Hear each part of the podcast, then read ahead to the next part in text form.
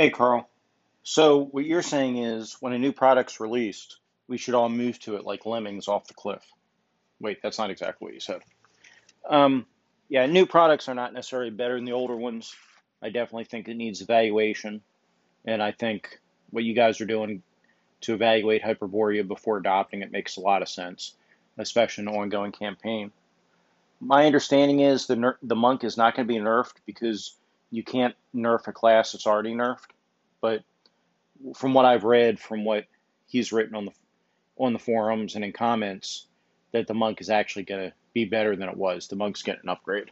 I don't know exactly the you know the specifics of the upgrade, but I believe the monk will be upgraded, not further downgraded, making it worse than it already is. So hopefully that helps, and I will talk to you later. No, Jason, I, I did mean that you, like a lemming, go to the new shiny. I actually did mean that. And uh, I'm trying to think if there was ever, there was an event in the AD&D second edition box set that took place in the Shadowdale area, and I think there was one instance where you were chased by lemming-like creatures out of the dungeon. Yeah, I think the idea was not to stand and fight, but to run and then jump off the cliff into the the grotto, pond, lake below. Um, I can't remember. I think the players that did jump survived. The players that stood and fight, well, they got eaten by lemmings. And then the lemmings went over the cliff. So there you go. Interesting, right? So this actually brings me to a point that I did kind of forget. I mean, I talked about the transition from uh, 3.5 to 4e to Pathfinder and Pathfinder to 5e, though I'm not, or Pathfinder 1 to Pathfinder 2, though not really Pathfinder to 5e, although it seems a lot of, see, I didn't follow the crowd on that one. I, I while I play 5e, we all didn't jump at it, and then my players like it, but they're divided on whether it's the best system. Actually, right now, my players think the best system is Warhammer Fantasy 4th Edition, but that's because we have the most fun with it. That's my home group. I don't know. I've never taken a poll as to what you all who play in my virtual tabletop games think is the best system, right? But I remember, right? So I got the Moldvay box set back in 79, 80, I guess it was 80, right? And soon, I mean, I had the monster manual too, or I found the monster manual, and then soon we made the move over to AD&D first edition because it was suggested that the BX rules, the basic rules for for kids, and we wanted to be adults, and the AD&D first edition had you know the the adult like art, right? um, I don't know. It's very interesting that switch and that transition. And then we we were playing a long term campaign of, of uh, OA, which I mean, I guess that's a supplement for. I should have talked about that as a supplement, but OA was a supplement for AD&D First Edition, and we were in the middle of a long term campaign when Second Edition came, and we kind of sort of switched, but we really didn't I think we only switched because we did like a crossover from our OA campaign into Al Qadim, and that's when we switched. And some people had, some people kept their OA characters, and other people made new Al Qadim characters. So that's pretty interesting that of the evolution of moving from one to one game to another. And then when third edition came out, I think I hadn't been playing AD&D for a while. I think I was running other things, a lot of hero system. Um, that's a big one too, right? Hero fourth to fifth, and then fifth to fifth edition revised, and then fifth to sixth, and there was a big drop off. So a lot of people really thought that fifth edition revised was the pinnacle of development for hero system, and sixth does some things that people don't like, like you have to buy everything instead of having derived stats. So it gives more flexibility, but more fiddliness too, right? So there you go. That's pre Pathfinder, my move from one edition to another. So, and I guess because there was a big gap in playing D and D, and I wanted to pick up D and D again, then I just jumped into third because that's what was there. Hmm. We did play a long term, long third edition campaign and modified it as 3.5 came out. Hmm. And we actually did one time switch from 3.5 to to Pathfinder. So at some point, just because it worked easier and it was better for paladins and priests and barbarians and bards, uh, from among other things. Anyway, more on moving from one system to another, thanks to Jason Connerly's prompt.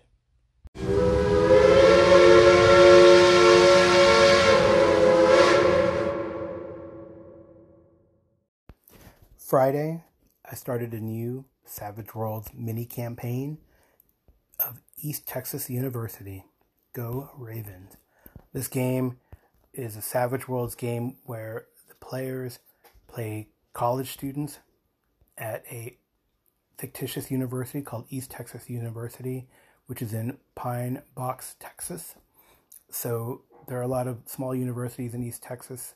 This could be anything from uh, Sam Houston State to Blinn College to, well, those are the first two that I can think of.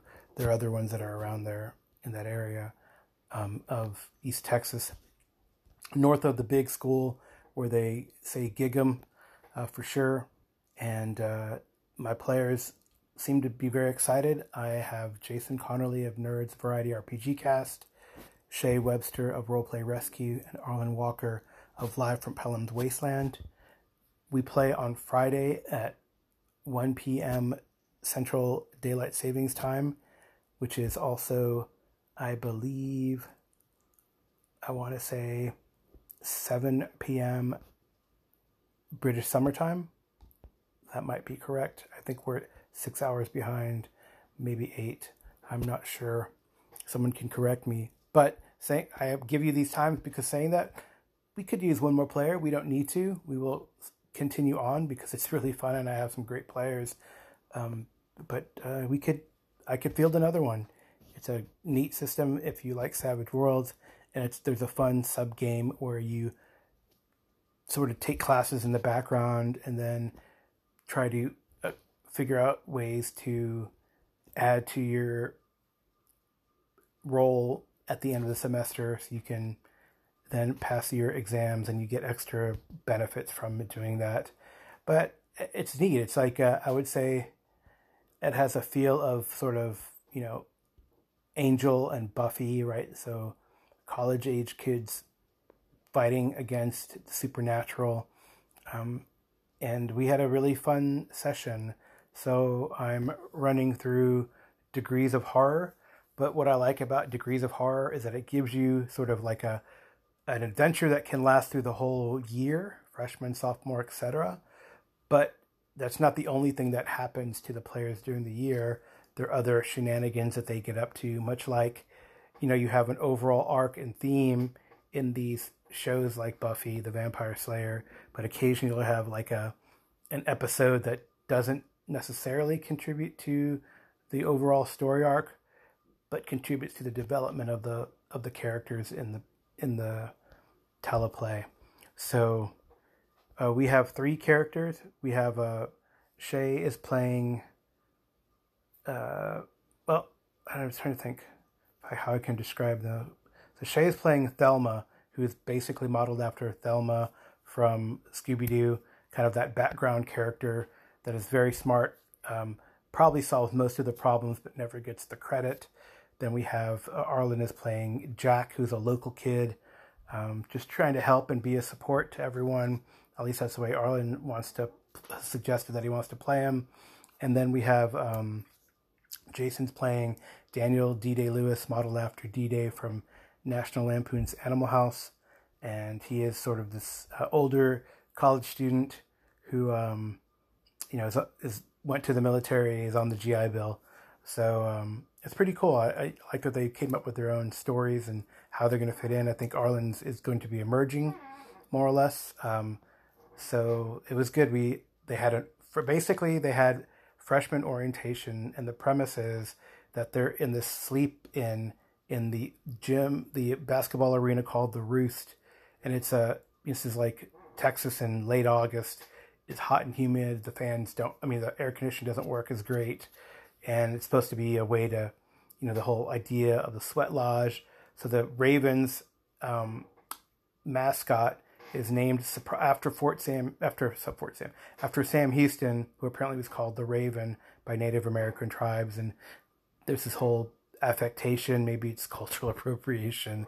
Um, it is cultural appropriation, isn't it? The idea of the sweat lodge because of the Native American uh, uh, ritual of doing that. But in this case, it's freshman orientation. They meet a senior who tells them things that he thinks are words of wisdom, but it's just a bunch of a load of crap. Um, there's a party going on, but see, there's actually something nefarious going on in, in the background and the characters discovered what that was, which I thought was really good because the hints I thought were vague. Um, Thelma had an encounter with a ghost who gave them a hint and imparted upon Thelma some sort of way to detect the nefarious thing, and they found it and they did it. And uh, there was they def- they drove away and defeated the perpetrator of this nefarious deed I'm being vague because what if you play Degrees of Horror? I don't want to give everything away. I mean, um, and some other monster grabbed the perpetrator and fled, and de- definitely Jason's character tried to stop him, but was stopped. Not killed. No one was killed. I think people are only slightly injured. Um, they met an NPC that could be their mentor Dr. McClanahan, who is like a ghost hunter. Um, I'm going to model him after Zak Bagans from, I can't remember the name of the show, but it's like a ghost hunter show. And Bagans, Zak Bagans is very, very excitable. Um, he has a another uh, NPC is a, research assistant named Jackson Green, um, who is a very shy kind of kid, but maybe pretty smart. Who knows? Um, so that's what happened in that the and the and basically and Thelma and Jack they when they found the way to stop this nefarious thing from happening they spent the time fixing it uh, for the most part and we're very dedicated and focused on that while D-Day dealt with the monsters more or less the Jack helped with the monsters but then decided no nah, I think I'm getting a little too overzealous and then went to go help Thelma clean things up so I thought it was pretty neat. Um, I gave him an advance, which is like a, a improvement upon their character because they did a good job of, of figuring out the, what was going on and solving it. And they also got another benefit because they went out of their way to clean up what looked like graffiti, and that was very the the custodial staff um,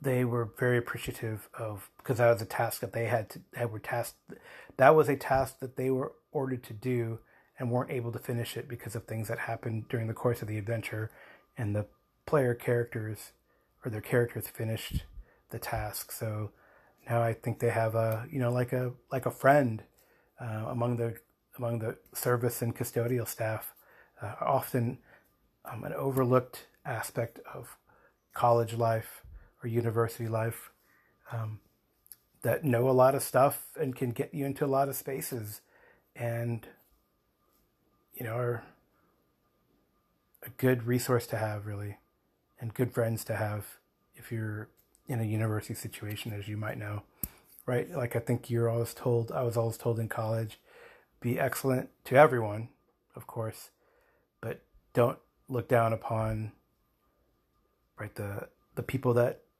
are in the service industry to help you help make your life easier in college, right? The uh, custodial service, the maintenance staff, the uh, the cafeteria workers, right? So, so I think I'm trying to play that up because I tried to do that when I was in college, um, and I think it's a good resource to have.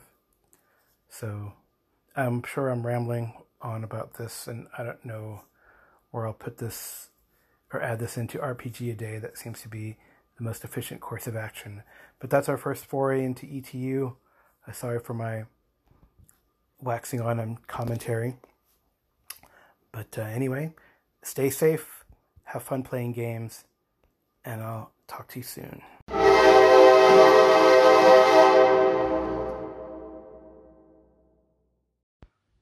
Hi, everyone, and welcome back to RPG A Day 2021. It is August 17th, and today's prompt word is trap.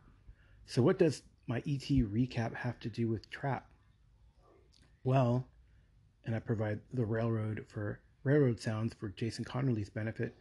Well, the adventure was an elaborate trap set up by the bad guys to screw over the characters. And maybe they knew it, maybe they didn't, maybe they were just going with it but how do you? I, I don't want to talk about puzzles and tricks and traps. I've, we've talked about that already. But this idea of an elaborate trap to get the players where you want to go, does that work? I mean, I guess it worked in this context because maybe I played up the humor. It was a required event that all the freshmen in the incoming class of 2025 had to participate in. Um, right? So they kind of had to. It was the adventure. But how do you can you do that on a, in an ongoing adventure? I, I don't know. I think players honestly are paranoid and skeptical, and it's hard to pull one over on them. Uh, Jules of Life from NZ talked about you know, that the year as a GM only gets gets one time when he can do this. And this is actually also prompted by a movie I just watched. It's The Black Death. It's about circa 2010, 2011. Um, takes place in, I think, England. Yeah, it looks like England, 1348 during the plague. And it's got Sean Bean. Spoiler, he dies, no surprise. But he, he leads a group of men who are pursuing this story, right? The plague is raging throughout um, England here, killing everyone. And there's this place beyond the swamp where no one has contracted the plague. So, of course, being superstitious, uh, the society at the time believes that this is the work of the devil. So they send these. They're basically Sean Bean leads a, a group of Templars. Effectively, they work for the the church to try to solve this. Uh, they also recruit a a monk to act as a guide, and that monk is played by Eddie Redmayne. Another notable in that movie is the Irish actor John Lynch. So,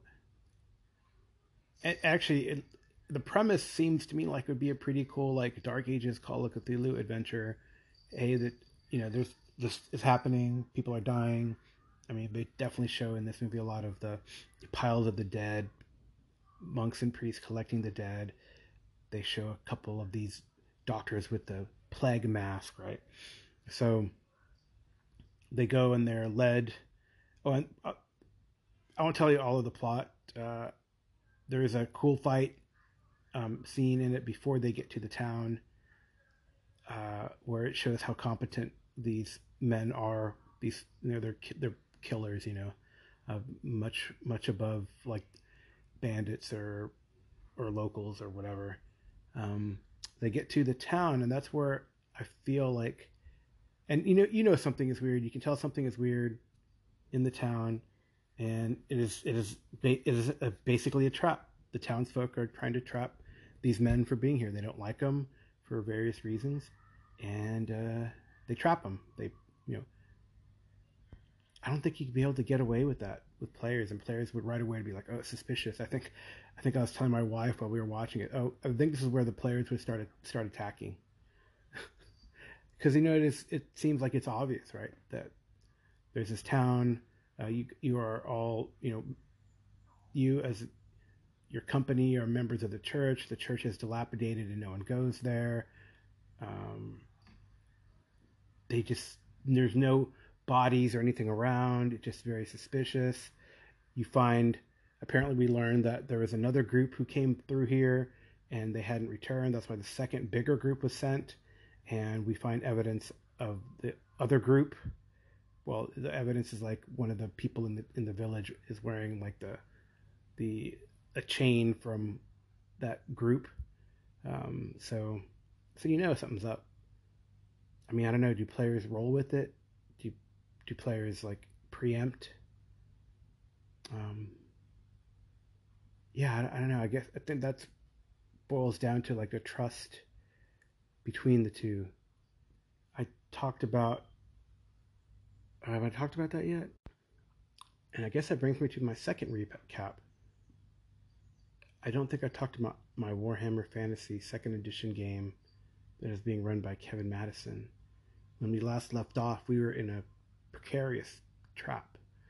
Um, we were being confronted by the Lord of the Land and his men at arms, and they, the Lord basically said, captured them as bandits and hanged them. So my character, not wanting to be caught, that's how I meet. Maybe I project the way I played on my other players, and that's why I would never be caught in the trap, right? Well, he doesn't run; he attacks, which is bad. Halberds are bad and Warhammer Fantasy RPG 2 and 3 and 4 and 1 are all pretty deadly. So, uh, but the whole scene was really part of the plot because when we were when it looked like things were bad and one character gotten taken down and actually had to permanently spend a fate point or he would have died we were rescued by these men from the forest who have bows and arrows and they fire upon the men at arms and the Lord, and they flee, and we run to the forest. So, right, so that's and then so then we met that these people are kind of like uh, these bandits in the woods that hate the system, um, hate the cruelty of the current Lord, and are rebelling against him. We talked to the leader of this group, who um, told us there was this barrow, and that's maybe where these mutants were, came from. That who had kidnapped this group of peasants from this land in the first place and taken them to Lon'ju, the big city. And we also learned that we got to get to this barrow to find evidence maybe that the Lord might be involved because right now it's circumstantial. And then we learned that the Lord, having taken offense to the intervention of these woodsmen, was now sending his men to score the woods and get up, get us. So but that definitely that scene involved some trust because it was a trap and we had to buy into the GM's story, right? So maybe that's part of it and how you can involve or get the players to buy in.